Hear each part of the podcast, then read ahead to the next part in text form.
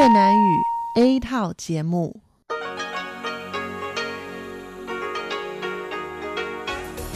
Đây là Đài Phát thanh Quốc tế Đài Loan RTI.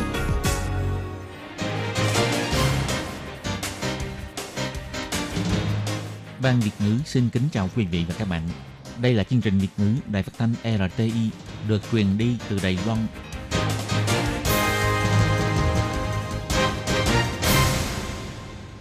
Nhi xin chào các bạn. Các bạn thân mến, các bạn đang đón nghe chương trình của Ban Việt ngữ Đài Tiếng Nói RTI thực hiện, được truyền thanh từ Lài Loan. Hôm nay là ngày 21 tháng 5 năm 2020, tức nhằm ngày 29 tháng 4 năm canh tý âm lịch. Chương trình của ngày hôm nay bao gồm các phần nội dung chính như sau. Mở đầu là phần tin tức thời sự Lài Loan, tiếp đến là chuyên đề Tiếng Hoa cho mỗi ngày, Hải đảo đáng yêu và cuối cùng là chuyên mục ca khúc xưa và nay.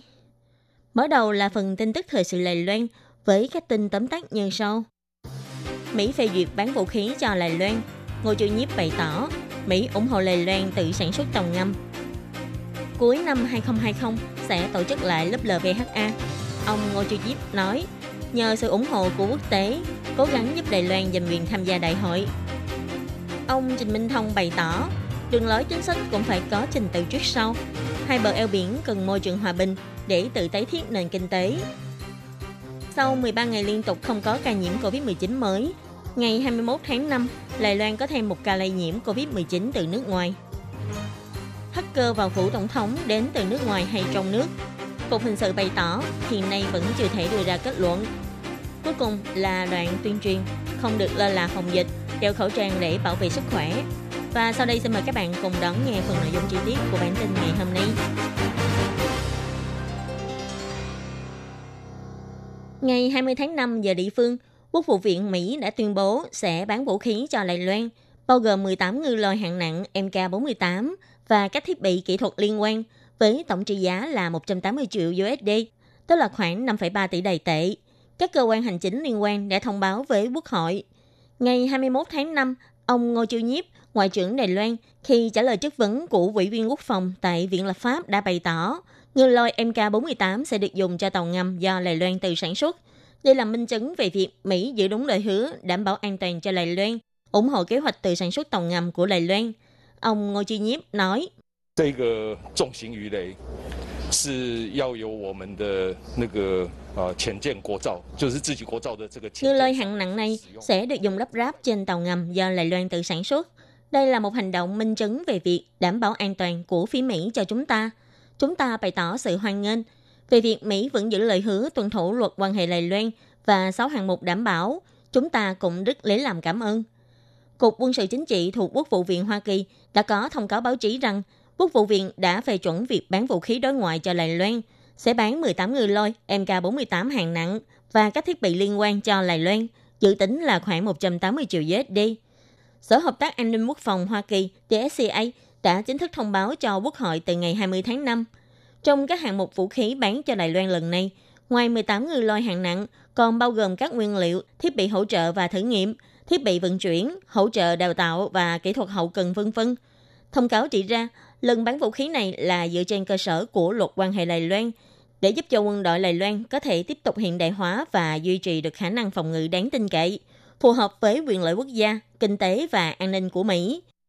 Kế hoạch bán vũ khí này sẽ giúp nâng cao tính an toàn cho phía tiếp nhận và hỗ trợ cho việc duy trì sự ổn định chính trị khu vực, cân bằng quân sự và tiến bộ kinh tế.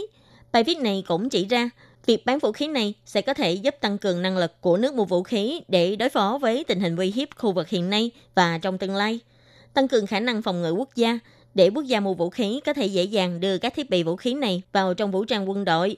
Bài viết này còn nhấn mạnh, việc bán vũ khí này sẽ không thay đổi sự cân bằng quân sự cơ bản trong khu vực.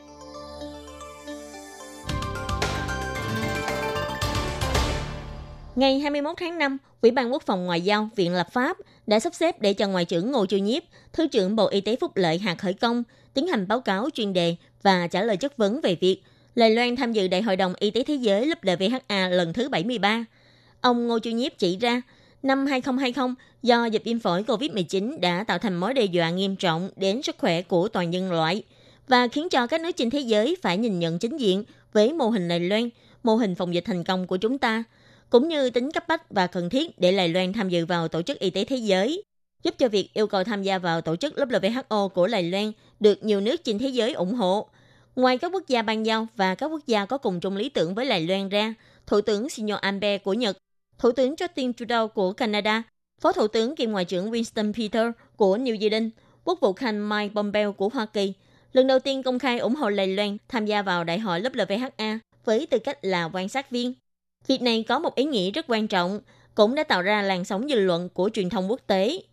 Ông Ngô Duy Nhiếp bày tỏ, dưới sức ép ra sức ngăn cản của Trung Quốc, Tổng giám đốc WHO do quan ngại sức ép từ Trung Quốc đã không thể giữ được lập trường trung lập chuyên môn của mình, Linh Lành Loan cuối cùng vẫn không được mời tham gia đại hội lớp LVHA lần thứ 73 trực tuyến vào ngày 18 và ngày 19 tháng 5. Bộ Ngoại giao bày tỏ đáng tiếc và bất mãn về việc này. Đại hội đồng Y tế Thế giới lớp LVHA dự định sẽ được tổ chức lại vào thời gian cuối năm.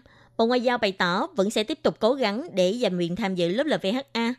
Ông Ngô Duy Nhiếp bày tỏ, WHA 推案尚未结束，我们将与卫福部持续合作努力，积极争取受邀以观察员身份参加本年稍晚的 Công tác đấu tranh để được tham gia WHA của năm nay vẫn chưa kết thúc. Chúng tôi và Bộ Y tế Phúc Lợi vẫn sẽ tiếp tục cố gắng, tích cực đấu tranh để được mời tham dự vào đại hội WHA được tổ chức lại vào thời gian khác của năm nay với tư cách là quan sát viên. Tuy vẫn còn rất nhiều khó khăn, nhưng chính phủ vẫn sẽ không bỏ cuộc. Càng thất bại thì càng phải phấn đấu. Ông Trần Long Cẩm, Vụ trưởng Tổ chức Quốc tế Bộ Ngoại giao cho hay, về nguyên tắc thì đại hội lớp WHA sẽ được mở lại. Hiện nay các nước đang thảo luận có thể thời gian tổ chức sẽ vào khoảng tháng 11 năm 2020.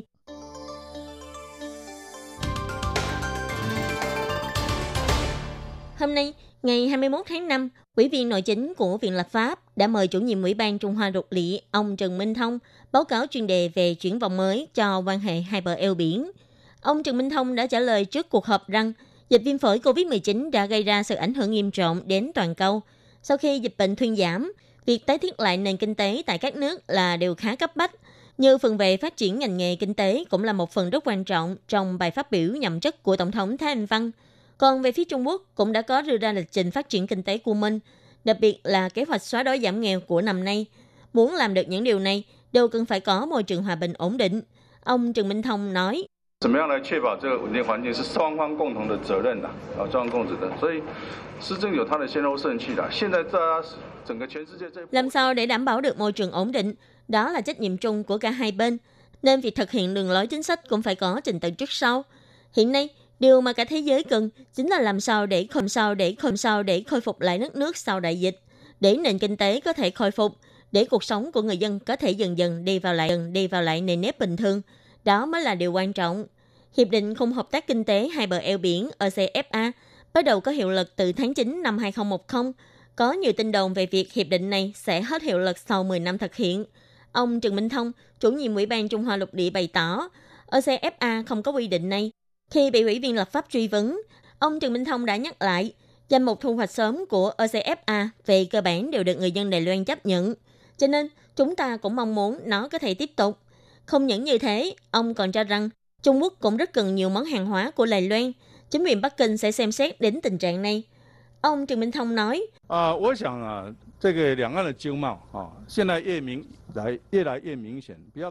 Tôi nghĩ việc kinh tế thương mại của hai bờ eo biển hiện nay đã ngày càng rõ ràng.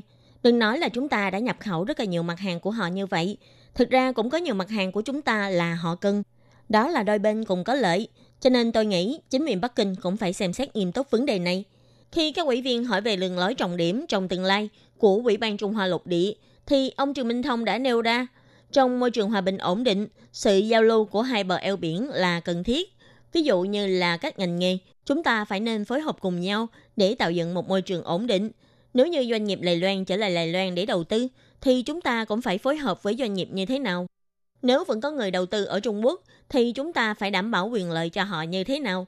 Những công tác này vẫn phải tiếp tục tiến hành.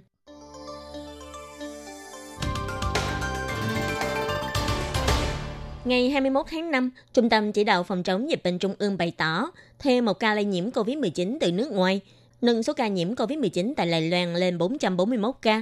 Điều này cũng đồng nghĩa Đài Loan lại xuất hiện ca nhiễm mới sau 13 ngày liên tục không có thêm ca nhiễm. Bộ trưởng Y tế Phúc lợi kiêm chỉ huy trưởng Trung tâm Chỉ đạo Phòng chống dịch bệnh Trung ương Trần Thời Trung bày tỏ, bệnh nhân mới này là một người đàn ông hơn 30 tuổi, cuối tháng 1 năm nay đã đến Mexico để công tác. Hôm qua, ngày 20 tháng 5 trở về Đài Loan, anh đã chủ động thông báo có các triệu chứng lây nhiễm bệnh, được nhân viên kiểm dịch tại sân bay tiến hành xét nghiệm và sau đó đưa anh đến trạm cách ly tập trung.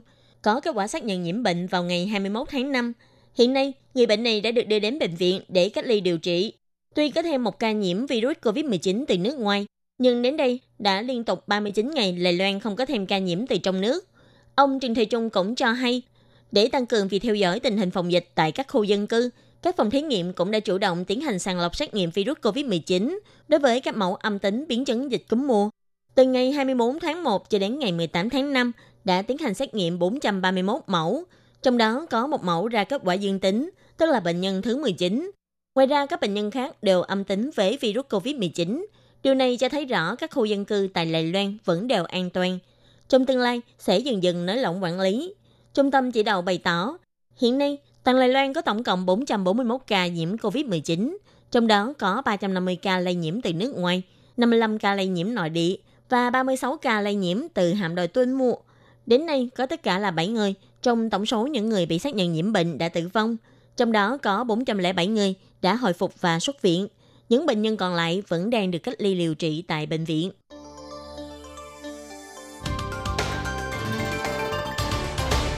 Ngày 21 tháng 5, Ủy ban pháp chế tư pháp thuộc Viện Lập pháp đã mời thư ký trưởng phụ tổng thống, thư ký trưởng Ủy ban An ninh quốc gia và các thủ trưởng của các bộ như là Bộ Tư pháp, Cục Điều tra, Cục An ninh quốc gia vân vân tiến hành báo cáo chuyên đề mối lo ngại về an ninh thông tin và tiết lộ bí mật quốc gia.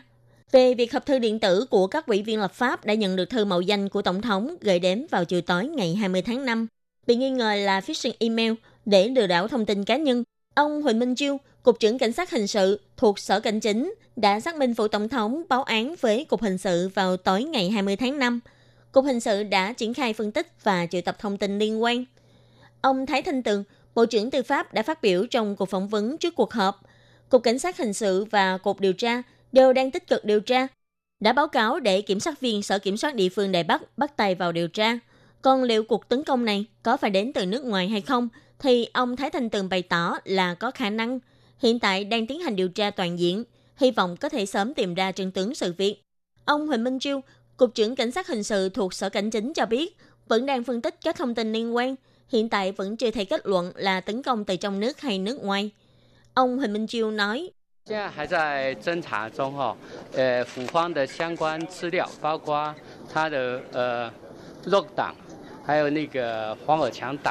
Hiện nay, sự việc này vẫn còn đang điều tra. Những thông tin liên quan từ phía phụ tổng thống như pha lót, từng lửa thì chúng tôi đã có được, đang nhờ các đơn vị liên quan tiến hành phân tích. Sau khi phân tích ra kết quả, sẽ có thể biết hacker đến từ nước ngoài hay trong nước. Hiện nay vẫn đang phân tích dữ liệu.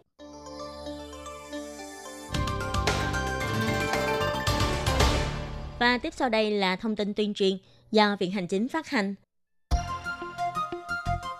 Xin chào các bạn, tôi là bác sĩ Lý Long Đăng, Tổng Giám đốc Bệnh viện Nhân tế Đài Bắc.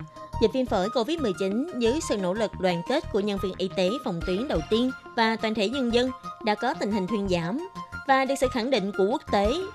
Cũng xin nhắc nhở mọi người, dù đang từng bước trở lại cuộc sống bình thường, cũng đừng quên thực hiện đầy đủ các biện pháp phòng dịch. một Rửa tay thường xuyên. 2. Duy trì khoảng cách xã hội. 3. Tránh dùng tay tiếp xúc với mắt, mũi, miệng. Nếu người dân không thể đảm bảo được khoảng cách hoặc khi đón các phương tiện giao thông công cộng, vui lòng đeo khẩu trang, giảm rủi ro lây nhiễm bệnh. Khi dùng bữa ở ngoài thì cũng phải chú ý đến khoảng cách thích hợp. Nếu xuất hiện các triệu chứng như sốt, ho, thay đổi vị giác, khứu giác thì hãy đeo khẩu trang, tránh đón các phương tiện giao thông công cộng, nhanh chóng đi khám bác sĩ. Phòng dịch tuyệt đối không thể lơ là, hãy để chúng ta cùng bảo vệ sức khỏe của Đài Loan. Các bạn thân mến, bản tin thời sự Lài Loan của ngày hôm nay do khí nhị biên tập và thực hiện cũng xin tạm khép lại tại đây. Cảm ơn sự chú ý lắng nghe của quý vị và các bạn. Xin thân ái chào tạm biệt các bạn. Quý vị và các bạn thân mến, sau đây là email của Ban Việt ngữ ctv a rti org tvk Hộp thư truyền thống của Ban Việt ngữ Việt Nam Miss PO Box 123 gạch ngang 199 Taipei 11199. Còn thính giả ở Việt Nam xin gửi đến hộp thư số 104 Hà Nội, Việt Nam.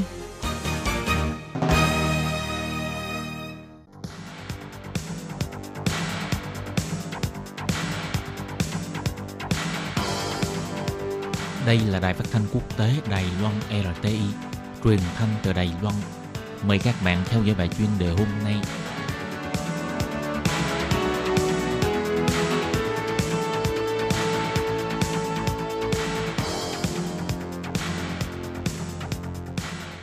Tường Vi xin chào quý vị và các bạn. Hoan nghênh các bạn đón nghe phần chuyên đề của chương trình phát thanh Việt ngữ Đài RTI. Thưa các bạn, bài chuyên đề ngày hôm nay với nội dung như sau. Bộ Kinh tế Đài Loan cho biết với ba chương trình lớn thúc đẩy đầu tư vào Đài Loan đã nâng tổng kim ngạch đầu tư vượt mức 1.000 tỷ đài tệ.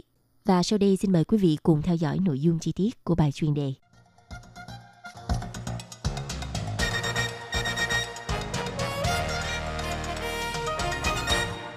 Vừa qua, Bộ Kinh tế Đài Loan cho biết tính đến nay có 3 chương trình lớn thúc đẩy đầu tư vào Đài Loan bao gồm chương trình doanh nhân Đài Loan ở nước ngoài về đầu tư trong nước, các doanh nghiệp lớn ở Đài Loan tăng tốc đầu tư và chương trình thứ ba là các doanh nghiệp vừa và nhỏ tăng tốc đầu tư.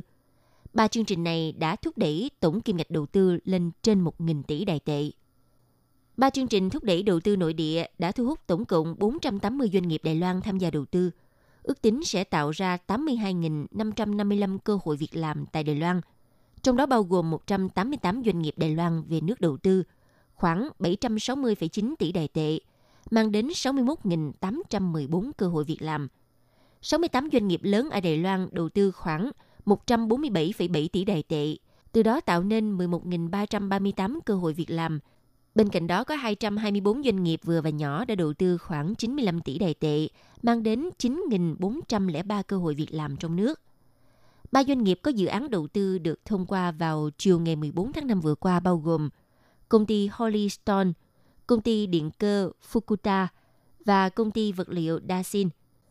Để chuẩn bị cho sự phát triển của công nghệ 5G, công ty Hollystone đã dần dần tập trung vào tiến trình nghiên cứu và phát triển tủ gốm đa lớp cao cấp công ty đã lên kế hoạch chi 2,5 tỷ đài tệ vào việc xây dựng thêm dây chuyền sản xuất thông minh để sản xuất tủ gốm đa lớp cao cấp ở khu Long Đàm, thành phố Đạo Viên và tuyển dụng 315 nhân tài trong nước. Bên cạnh đó, để nắm bắt cơ hội mới của ngành sản xuất hệ thống động cơ xe điện Đài Loan, công ty điện cơ Fukuta đã đầu tư hơn 1,9 tỷ đài tệ nhằm để xây dựng dây chuyền sản xuất hệ thống động cơ xe điện đầu tiên và có quy mô lớn nhất tại Đài Loan tại khu công nghiệp Đồng La, huyện Miêu Lực, đưa vào quy trình sản xuất thông minh và sử dụng 100% linh kiện sản xuất trong nước, sử dụng công nghệ sáng tạo và giá trị sản phẩm để nâng cao chuỗi giá trị thượng nguồn và hạ nguồn của ngành sản xuất. Còn công ty vật liệu Dasin là doanh nghiệp duy nhất ở Đài Loan, đồng thời cũng thuộc số ít doanh nghiệp trên thế giới có thể cung cấp giải pháp hoàn chỉnh nhất cho ngành công nghiệp sản xuất màn hình. Những năm gần đây, công ty này đã tích cực tham gia vào sự phát triển đa dạng hóa của lĩnh vực bán dẫn và vật liệu chủ chốt để thoát khỏi tình trạng nguyên liệu thô thượng nguồn của ngành công nghệ toàn cầu bị các nhà sản xuất Nhật Bản lũng đoạn trong suốt thời gian dài. Công ty này sẽ đầu tư 1,3 tỷ đài tệ vào nhà máy thông minh mới được xây dựng tại khu chế xuất Trung Cảng Đại Trung để đáp ứng nhu cầu về quy trình sản xuất sản phẩm mới. Như vậy, tính đến ngày 14 tháng 5 vừa qua, sau khi hoàn thành việc thẩm định 4 doanh nghiệp Đài Loan về nước đầu tư, Văn phòng đầu tư Đài Loan Invest Taiwan đã tiếp tục thẩm định và thông qua dự án đầu tư của ba doanh nghiệp vào chiều ngày 14 tháng 5 cùng ngày. Với tổng vốn đầu tư của các dự án này là 5,8 tỷ đài tệ. Bộ Kinh tế Đài Loan cho biết, tính cho tới thời điểm tháng 5, ba chương trình lớn thúc đẩy đầu tư vào Đài Loan đã thu hút tổng cộng 480 doanh nghiệp tham gia với tổng kim ngạch đầu tư lên đến lên đến trên 1 tỷ đài tệ. Còn về mảng đầu tư nước ngoài thì doanh nghiệp Đài Loan vẫn chọn Việt Nam là thị trường ưu tiên. Các khoản đầu tư lớn của Đài Loan vào Việt Nam trong giai đoạn này là vào các ngành sản xuất linh kiện điện tử, máy tính, điện tử và sản xuất quang học, chiếm 22,1% trong tổng số, tăng 18,8% so với năm 2018. Ngoài ra, do thị trường nội địa tăng trưởng nhanh của Việt Nam cũng đã thúc đẩy các công ty Đài Loan tăng đầu tư vào các nhà máy năng lượng mặt trời và bất động sản, với các khoản đầu tư vào lĩnh vực năng lượng và bất động sản tăng 31,8%, trong 11 tháng đầu năm 2019 so với cả năm 2018.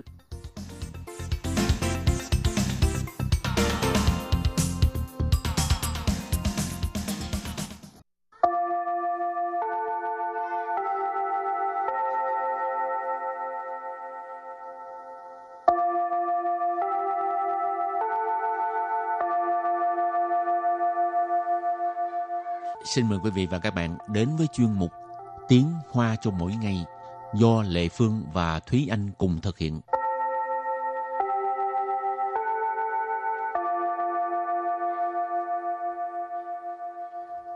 Thúy Anh và Lệ Phương xin kính chào quý vị và các bạn. Chào mừng các bạn cùng đến với chuyên mục Tiếng Hoa cho mỗi ngày ngày hôm nay. Thúy Anh có bao giờ đi hỏi đường người ta không?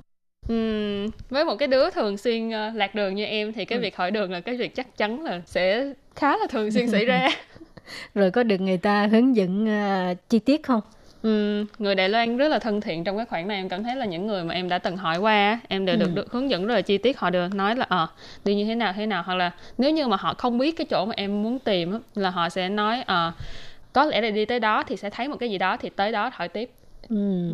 Còn Lê Phương có gặp qua là có một người rất là nhiệt tình ừ. và nói à, đi theo tôi tôi chỉ cho. Ừ. Có lẽ là uh, cùng đường Lê ừ. Phương nghĩ vậy. Rồi cứ đi theo đi theo đến khi người ta có lẽ là người ta sẽ đi khác con đường của Lê Phương cho nên dừng lại rồi Lệ Phương cũng dừng lại bắt đầu chỉ à, phải đi chỗ này ừ. chỗ kia cảm thấy rất là cảm động trước một ừ. cái sự nhiệt tình như vậy ha em cũng từng làm từng làm cái việc này dạ yeah. em là chỉ dẫn đường. người ta đi luôn ừ tại vì cũng vừa hay là em đi tới ờ, cái siêu thị là họ hỏi em là đến cái siêu thị đó đi như thế nào thì ừ.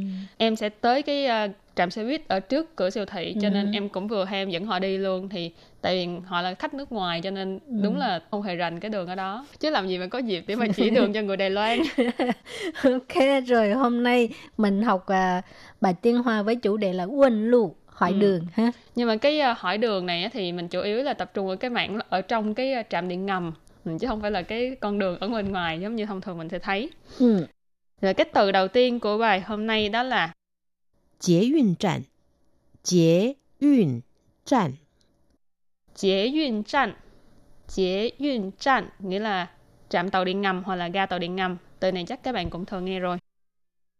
Từ kế tiếp là Động物园. Động物园.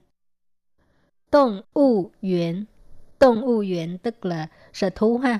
Động u là động vật, viện tức là cái khu vườn ha. Cho nên động u viện tức là uh, sở thú. Rồi từ kế tiếp. Chuyển thành. Chuyển thành. Chuyển thành. Chuyển thành.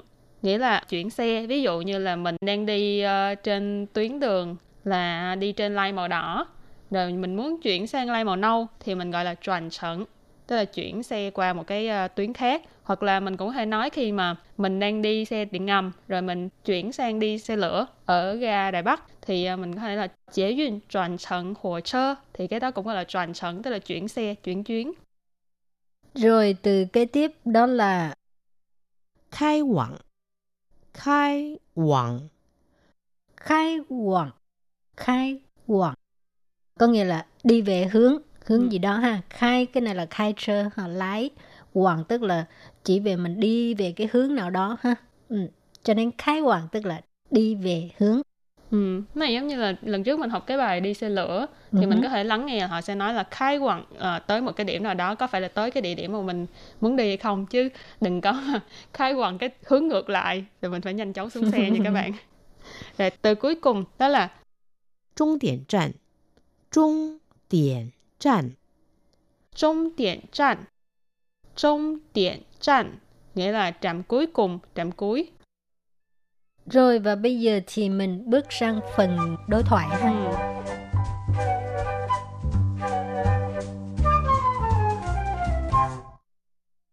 Đối thoại của hôm nay như sau. 先生，请问下一站是什么站？下一站是大安站。 那去动物园要怎么走？你在大安站转乘宗线开往动物园的列车，坐到终点站就到了。Bài này có vẻ giống như là đang hướng dẫn đường đi. thì đúng là đang, đang hỏi đường để mà hướng dẫn đường đi đây là một cái uh, bản đồ thật sự dựa trên cái uh, bản đồ metro của thành phố Đài Bắc. Ừ. Câu đầu tiên, 先生，请问下一站是什么站？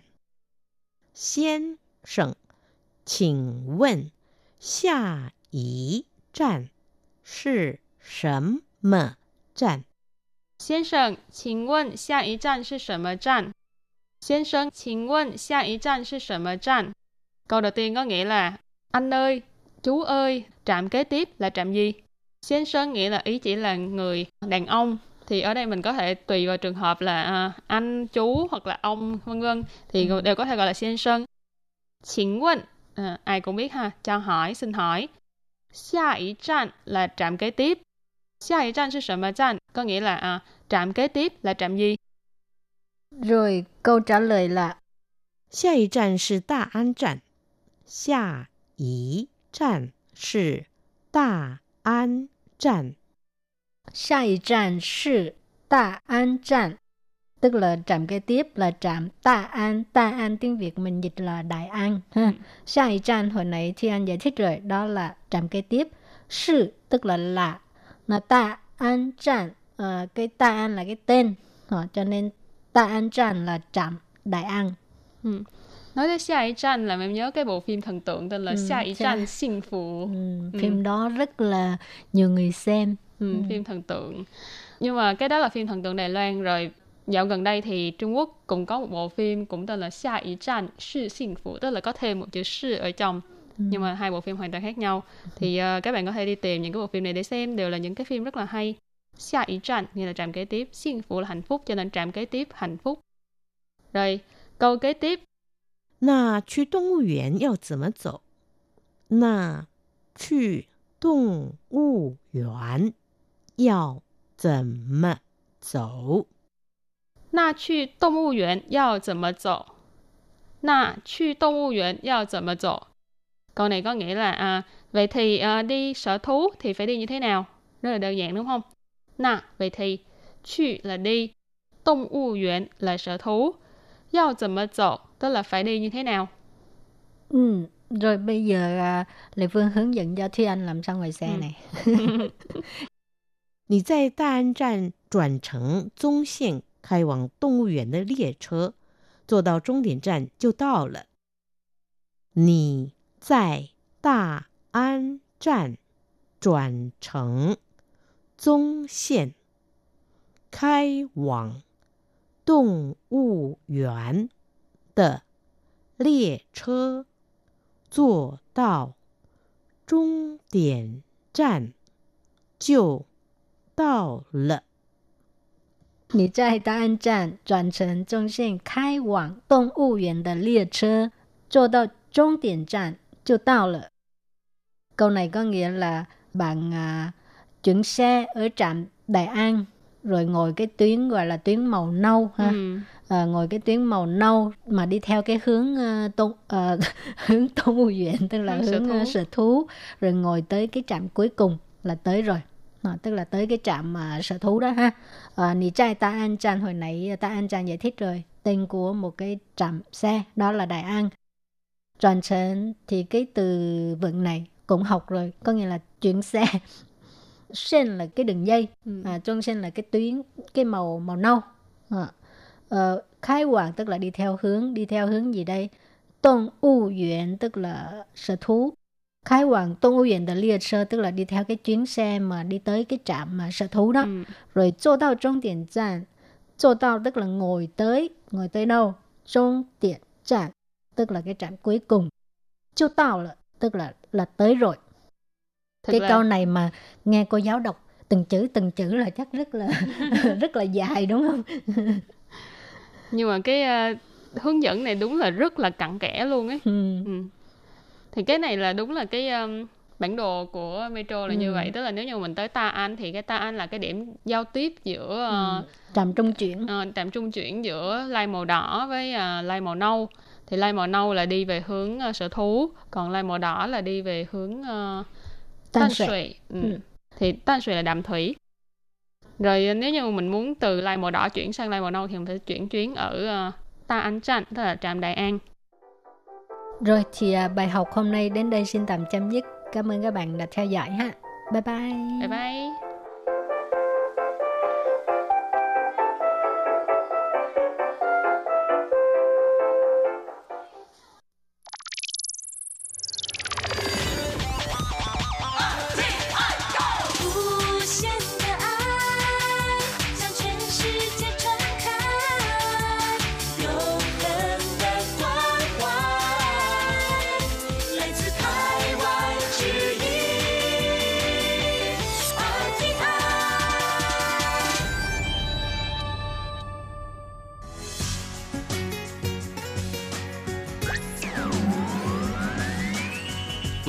Đang đón nghe chương trình Việt ngữ Đài RTI truyền thanh từ Đài Loan.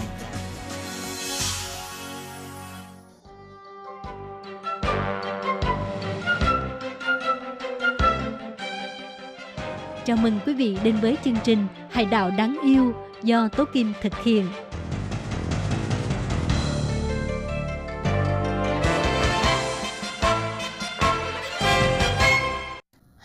Kim xin kính chào các bạn. Hoan nghênh các bạn đã đến với chương mục Hải đảo đáng yêu. Các bạn thân mến, trong chương mục Hải đảo đáng yêu ngày hôm nay, Tôi Kim xin tiếp tục giới thiệu với các bạn về lễ rước kiệu bà mẹ tổ ở Đài Loan. Đây là một trong ba lễ hội tôn giáo lớn nhất trên thế giới và được Tổ chức Giáo dục Văn hóa Liên Hiệp Quốc xếp vào danh sách di sản văn hóa phi vật chất của thế giới. Và để biết được tại sao người dân Đài Loan lại tín ngưỡng bà mẹ tổ như vậy, và sau đây Tố Kim xin mời các bạn cùng đón nghe nội dung chi tiết của chương mục Hải đảo đáng yêu ngày hôm nay nhé.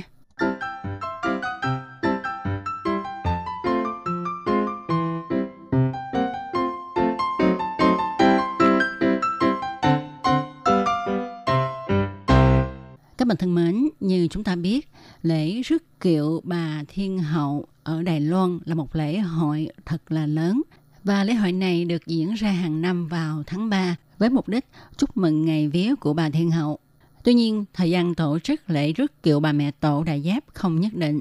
Mỗi năm vào đêm Tết Nguyên Tiêu, nhà chùa sau khi làm lễ cúng thì sẽ xin quẻ để bà quyết định ngày tổ chức lễ rước kiệu bà thì à, trước kia ha, lễ rước kiệu bà chỉ có 8 ngày 7 đêm. Về sao? Vì có quá nhiều người tham gia vào đội ngũ này khiến cho thời gian kiệu bà về đến chùa an tọa bị kéo dài. Do đó, nhà chùa quyết định kéo dài thời gian ra thành 9 ngày 8 đêm. Tuy nhiên mỗi năm số lượng người tham gia vào lễ rước kiệu bà ngày càng đông, khiến cho nhà chùa cũng rất lấy làm khổ não và có năm đã phải kéo dài thêm một ngày vì thời gian làm lễ ăn tọa kiệu bà bị vượt quá giờ tí. Có nhiều người thắc mắc là tại sao lại có quá nhiều người tham gia vào lễ rước kiệu bà như vậy. Thì à, như chúng ta biết ha, à, người dân Đài Loan rất là tín ngưỡng bà Thiên Hậu. Ngoài việc bà có thể ra biển để mà cứu giúp những người gặp nạn ngoài khơi. Ngoài ra, bà còn đáp ứng luôn cả những cầu xin khác của mọi người, chẳng hạn như là cầu cho khỏi bệnh, rồi cầu thi đỗ, cầu thăng quan tiến chức, cầu bình an, cầu sự nghiệp thuận lợi, vân vân và vân vân. Và sau khi những người này đạt được mong ước của mình, thì họ tự nguyện tham gia vào lễ hội rước cựu bà để trả lễ. Một anh họ Trần cho hay, năm nay anh 44 tuổi, 8 năm trước anh chuẩn bị thi lấy giấy phép hành nghề y tá. Anh từng đến chùa Trấn Lan Cung Đại Giáp cầu bà mẹ tổ, phù hộ độ trì cho anh thi đậu. Kết quả, anh đã thi đậu và năm ngoái, anh đã đảm nhiệm vai trò nhân viên y tế, đi theo xe cứu thương suốt hành trình dân hương, rước kiệu bà Thiên Hậu. Thông qua việc chăm sóc đoàn người hành hương để đáp tạ sự phù hộ độ trì của bà mẹ tổ đối với anh. Anh Trần Vĩnh Hào cho biết là anh phục vụ tại Bệnh viện Quang Điền đã 12 năm. Công việc của anh là thường giao tiếp với dân chúng khu phố, tuyên truyền về y tế. Anh nhìn thấy nhân viên y tế theo đoàn phục vụ dân chúng rất tận tình. Tự nhiên anh sinh ra hứng thú. Lòng nghĩ nếu như mình là nhân viên y tế, biết được kiến thức y học thì có thể ra sức giúp dân chúng. Do đó, 8 năm trước, anh Trần Vĩnh Hào quay về trường tu nghiệp thuận lợi thì lấy được bằng y tá để có thể xin việc làm thì anh phải thi lấy giấy phép hành nghề. Và trước khi thi thì anh đã đến chùa Trấn Lan Cung cầu xin bà mẹ tổ và văn xương đế quân phù hộ cho anh thi đậu. Kết quả là anh đã đạt được mong muốn. Từ đó mỗi năm, anh đều gia nhập vào đoàn y bác sĩ tham gia vào lễ rước kiệu bà Thiên Hậu Đại Giáp tại trạm trị liệu Quan Điền Đại Giáp trợ giúp với thời gian ngắn và tại chỗ mà thôi. Thì năm ngoái, bệnh viện có trưng cầu nhân viên y tế đi theo xe cứu thương trong suốt hành trình dân hương anh Trần Vĩnh Hào đã chủ động báo danh, hy vọng qua đây có thể thiết thực bảo vệ trợ giúp dân chúng khi họ cần đến và cũng để cảm ơn bà mẹ tổ đã phù hộ. Thì như Tố Kim cũng đã chia sẻ với các bạn là lễ rước kiệu bà mẹ tổ đại giáp có hành trình dài 340 km và phải đi mất 9 ngày 8 đêm. Và người tham gia vào lễ rước kiệu bà mẹ tổ này thì họ phải đi theo đoàn và đi bộ suốt cả hành trình. Do đó, ban tổ chức cũng đã thiết lập những trạm y tế trên suốt hành trình lễ rước kiệu bà, cũng như là có xe cứu thương đi theo đoàn để đề phòng người dân có mệt xỉu hay là xảy ra những tình trạng nào đó thì có thể cứu giúp kịp thời. Và anh Trần Vĩnh Hào là một trong những nhân viên y tế đã tự nguyện tham gia vào công tác bảo vệ sức khỏe của người sức khỏe của người dân.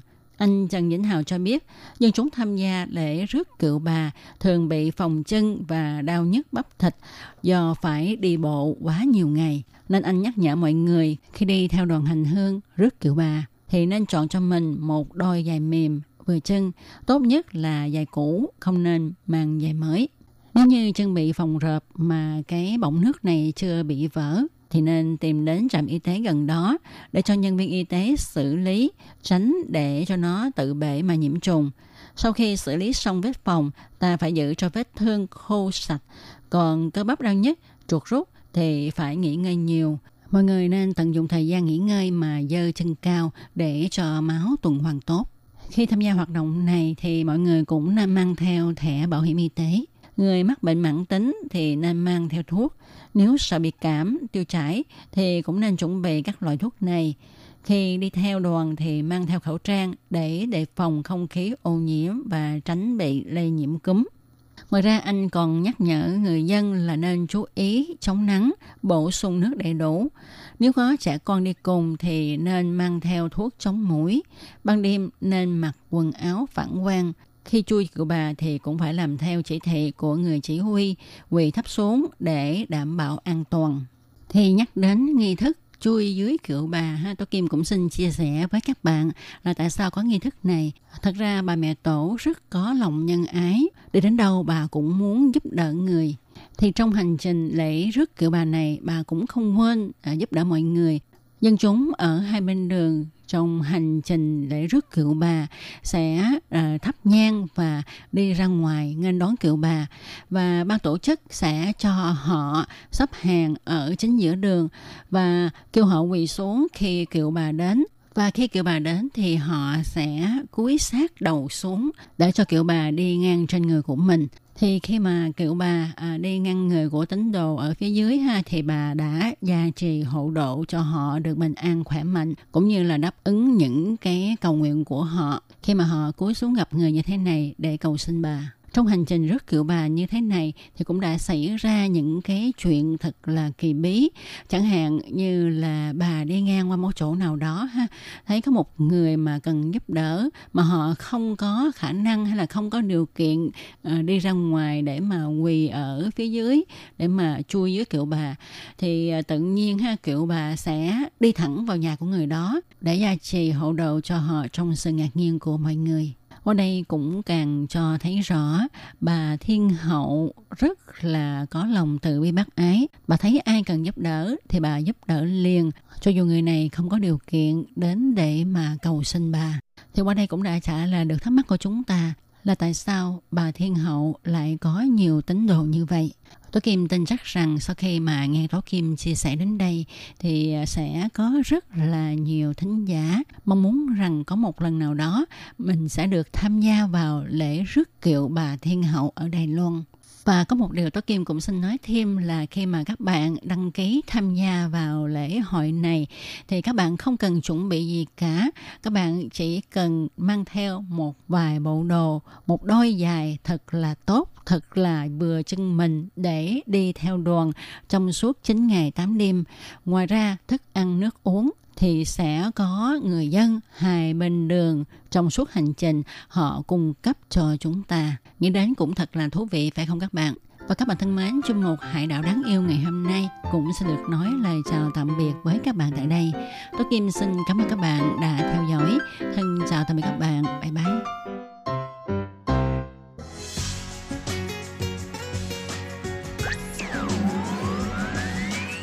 Quý vị đang đón nghe chương trình Việt ngữ Đài RTI truyền thanh từ Đài Loan.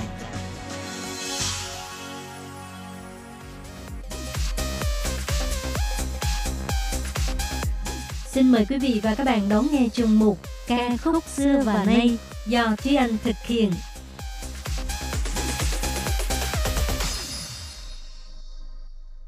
Thúy Anh xin kính chào quý vị và các bạn. Chào mừng các bạn cùng đến với chuyên mục Ca khúc xưa và nay của tuần này. Các bạn thân mến, trong tập của tuần trước, thì Thúy Anh đã chia sẻ với các bạn về những ca khúc lãng mạn thích hợp cho ngày tỏ tình năm 20. Trong chuyên mục của tuần này thì chúng ta hãy cùng quay lại với chủ đề nhạc phim thần tượng Đài Loan các bạn nhé. Trong những tập trước thì Thúy Anh đã giới, thì Thúy Anh đã giới thiệu đến những bộ phim thần tượng gây sóng gió màn ảnh hoa ngữ trong những năm 2001 đến đầu năm 2006. Điển hình như là những phim Vườn sao băng, Thiên thần tuyết, Hoàng tử ếch, Thơ ngây, Định mệnh vân vân. Hôm nay thì chúng ta hãy cùng ôm lại ký ức với những bộ phim của nửa sau năm 2006 đến đầu năm 2007, bao gồm 3 bộ phim là Tình cờ, Hoa dạng thiếu niên thiếu nữ và Ngã rẽ tình yêu. Phim Tình cờ hay còn có tên là Nụ cười pasta, Quỷ sao pasta là một bộ phim gồm 17 tập được quay và phát sóng vào năm 2006 với sự góp mặt diễn xuất của các nghệ sĩ như là Trương Đống Lương, Vương Tâm Lăng, Gino, Triệu Hồng Kiều vân vân. Đây là một câu chuyện kể về những người trẻ tuổi cùng với các mối tình trắc trở cũng như là những nỗ lực trong quá trình lập nghiệp thành đạt. Nhân vật nam chính Hà Quần do Trương Đống Lương thủ vai và nữ chính Hiểu Thi do Vương Tâm Lăng thủ vai. Hai con người vốn hoàn toàn xa lạ nhưng lại vô tình nói duyên với nhau do một tai nạn trên đường. Cứ ngỡ là oan gia, nhưng không ngờ duyên số lại buộc hai người phải giả làm vợ chồng chưa cưới, để rồi cuối cùng thật sự nảy sinh tình cảm với nhau. Nhân vật Hiểu Thi vốn là một cô gái lạc quan, luôn giữ nụ cười trên môi, dù gặp bất kỳ chuyện gì thì cô vẫn luôn tâm niệm rằng trong cuộc sống không có gì là không thể giải quyết được. Chỉ cần tươi cười là sẽ không có gì to tát cả.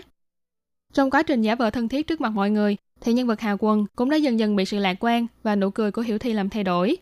Tìm lại được niềm vui và sự ấm áp trong lòng mình, tích cực đối mặt với cuộc sống và nỗ lực theo đuổi ước mơ của mình. Bộ phim này từ khi ra mắt đã nhận được sự yêu thích của rất nhiều người hâm mộ. Ngoài là câu chuyện tình dễ thương mà ấm áp của các nhân vật chính, còn cho người xem cảm nhận được sự chuyển biến trong suy nghĩ và tâm lý của các nhân vật, qua đó tôn lên vẻ đẹp thiêng liêng của tình thân và ước mơ hoài bão. Nam chính trong phim là ca sĩ người Malaysia Trương Đống Lương Trăng Tùng Liãng. Trước khi đóng phim này thì Trương Đống Lương đã gặt hái được tiếng tăm qua bản hit đó là Khi cô đơn em nhớ ai, Tăng nì cu tan nì huy sáng chỉ sẻ Năm 2005 thì chàng ca sĩ này đã chính thức chuyển hướng phát triển sự nghiệp sang thị trường Đài Loan và tác phẩm đầu tiên chính là vai diễn Hà quần trong phim Tình cờ trở thành ca sĩ người Malaysia đầu tiên đóng phim thần tượng Đài Loan. Trong bộ phim này thì Trương đóng Lương còn phụ trách trình diễn ba bài hát đó là Bệ chỉ xiên tê dành lệ, Xiao u quay, Châu quỷ sao lợ. Mặc dù là bộ phim đầu tay, nhưng vai diễn Hà Quân cũng đã để lại ấn tượng sâu sắc cho khán giả. Từ khi ra mắt thì Trương đóng Lương vẫn luôn giữ hình tượng là một chàng trai với nụ cười rạng rỡ trên môi, đi đến đâu cũng tươi cười chào mọi người. Thế nhưng trong một bài phỏng vấn của vài năm trước thì ca sĩ này mới tiết lộ Thực ra là hình tượng chàng trai tươi cười đó là một giai đoạn khá là vất vả đối với anh. Bởi vì khi ấy anh vẫn còn là người mới, cho nên phải luôn chú ý chăm chút cho hình ảnh của mình. Dù có mệt mỏi đến đâu thì cũng phải giữ nụ cười, lộ tám chiếc răng của mình. Đôi lúc khi đã rất mệt, nụ cười trở nên gượng gạo, nhưng những nhân viên trong ekip vẫn nhắc nhở anh rằng phải cười lộ răng. Tuy nhiên Trương Đống Lương cũng cho biết, nhờ có sự đốc thúc của nhân viên ekip mà đến bây giờ hình tượng chàng trai với nụ cười tỏa sáng của anh vẫn còn in sâu trong lòng người hâm mộ. Bài hát Bề Chỉ Xiên Tây Dễ Lệ, nghĩa là nước mắt sau Bắc Cực, xuất hiện trong phim với vai trò là một bài hát được sáng tác với anh em Hà Quần và Hà Thị Triết khi còn là thiếu niên.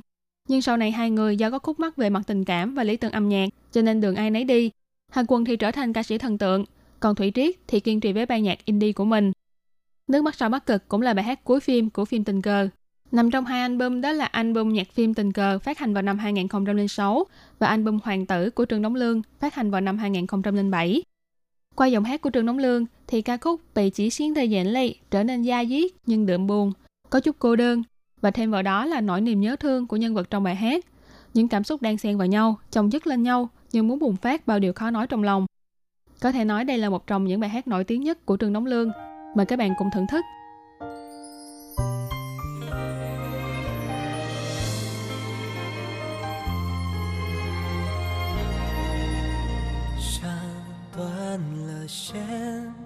消失人海里面，我的眼终于失去你的脸，再等一回，奢望流星会出出现。愿如果真的实现，爱能不能永远？明天或许来不及变，但曾经走过的昨天越来越远。没惊喜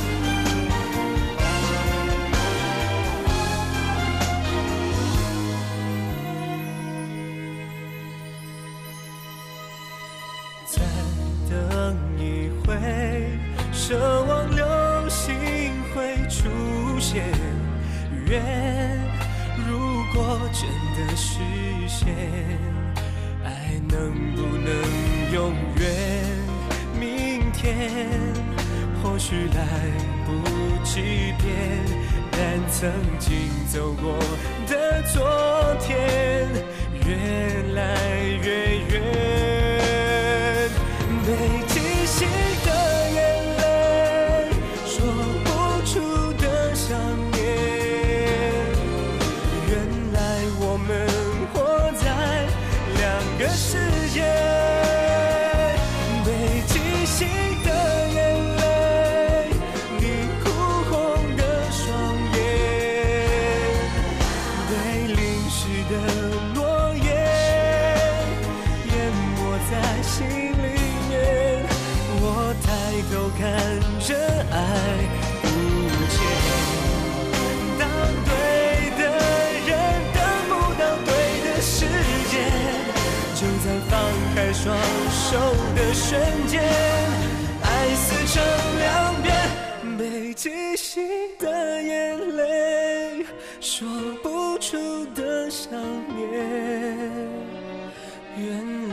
我们活在两个世界，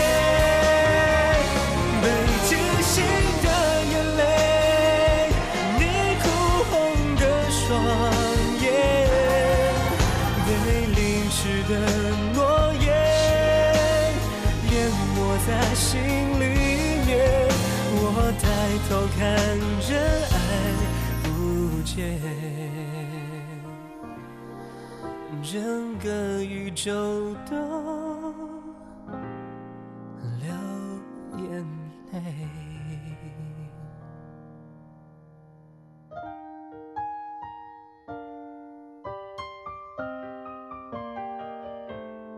Bài hát kế tiếp của chuyên mục ngày hôm nay là bài hát chủ đề của phim thần tượng Hoa dạng sao niên sao nữ, Hoa dạng thiếu niên thiếu nữ, là bộ phim truyền hình thần tượng nổi tiếng của Đài Loan, được phát sóng trên toàn châu Á. Ở Việt Nam thì bộ phim được phát sóng lần đầu tiên trên kênh HTV7 với tựa đề là Vì yêu và lần thứ hai thì phát sóng trên kênh HTV2 với tựa đề là Hoa dạng thiếu niên thiếu nữ. Phim này được chuyển thể từ bộ truyện tranh Hanakimi của Nhật Bản với sự diễn xuất của hai diễn viên đó là Ella, thành viên của nhóm nhạc SHE và Ngô Tôn, thành viên của nhóm nhạc Phi Luân Hải. Câu chuyện kể về Lưu Thụy Hy, vốn là một cô gái háu ăn với thân hình béo tròn, sống tại Mỹ. Trong một lần vô tình xem TV chiếu cảnh thi đấu nhảy cao của tuyển thủ Tải Dĩ Tuyền, Thụy Hy đã nhanh chóng bị thu hút và trở thành fan hâm mộ. Thậm chí cô quyết tâm giảm cân để thực hiện một kế hoạch liều lĩnh. trở về Đài Loan và giả trai để vào học trong trường Anh Khai, ngôi trường mà Tạ Dĩ Tuyền đang theo học. Tuy nhiên sau khi chuyển trường đến trường Anh Khai thì Thụy Hy mới biết Thụy Hy mới biết rằng Tạ Dĩ Tuyền đã bỏ nhảy cao vì chấn thương và trở ngại tâm lý.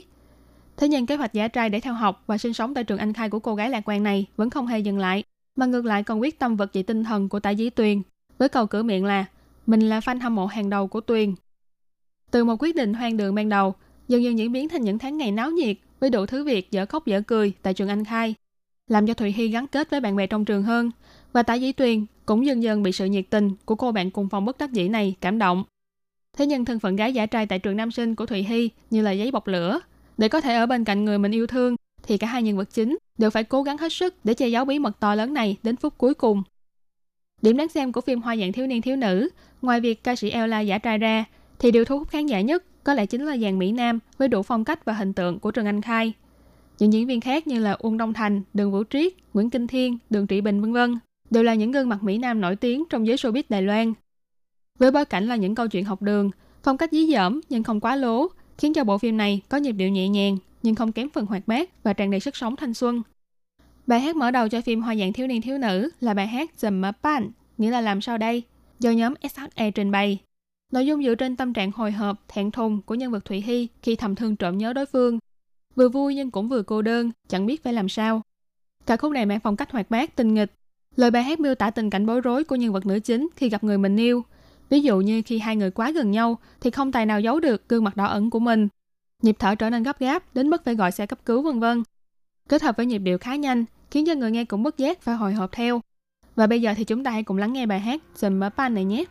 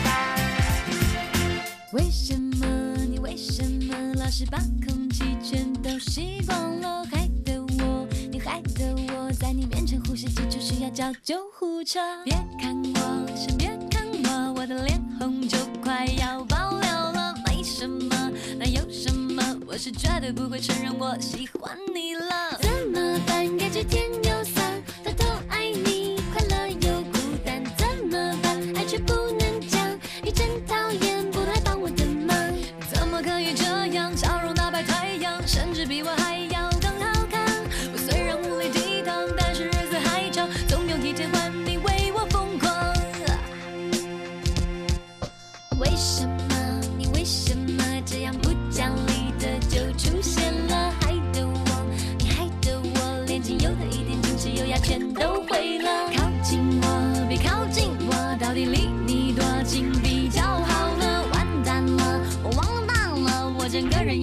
要不是我的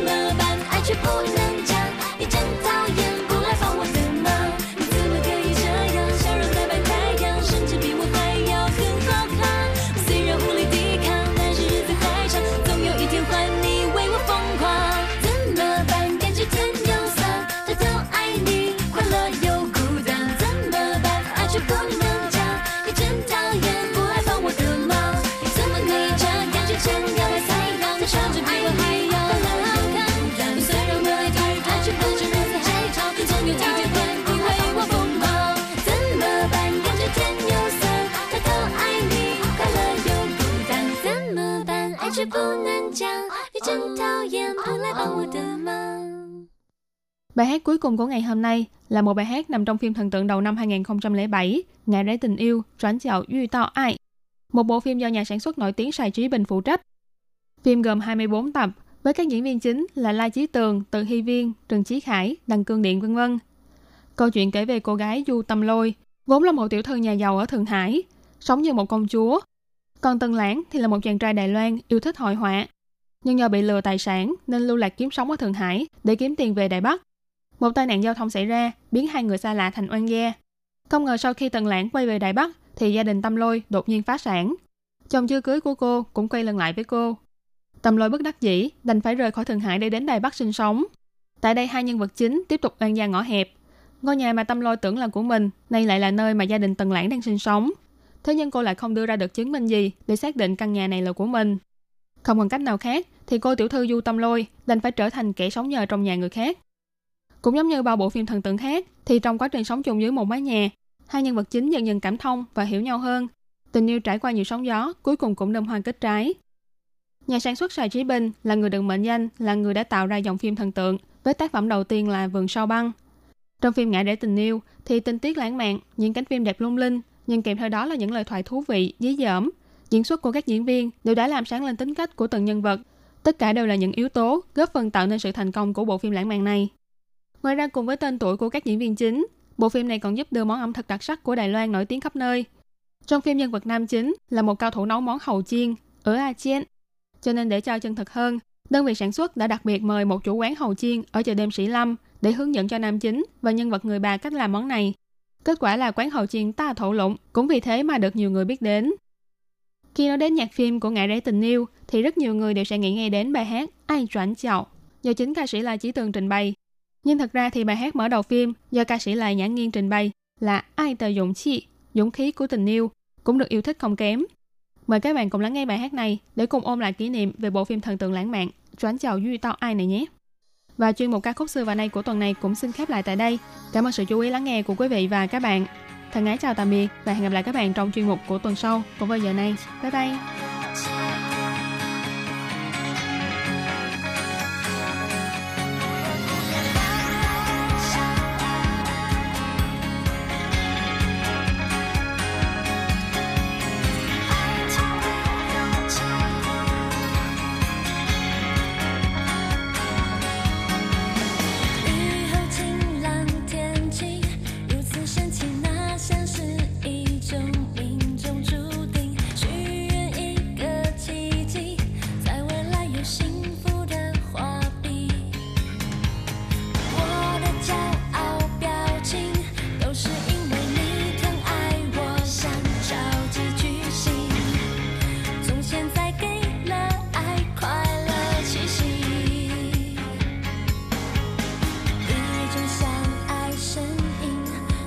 不顾一切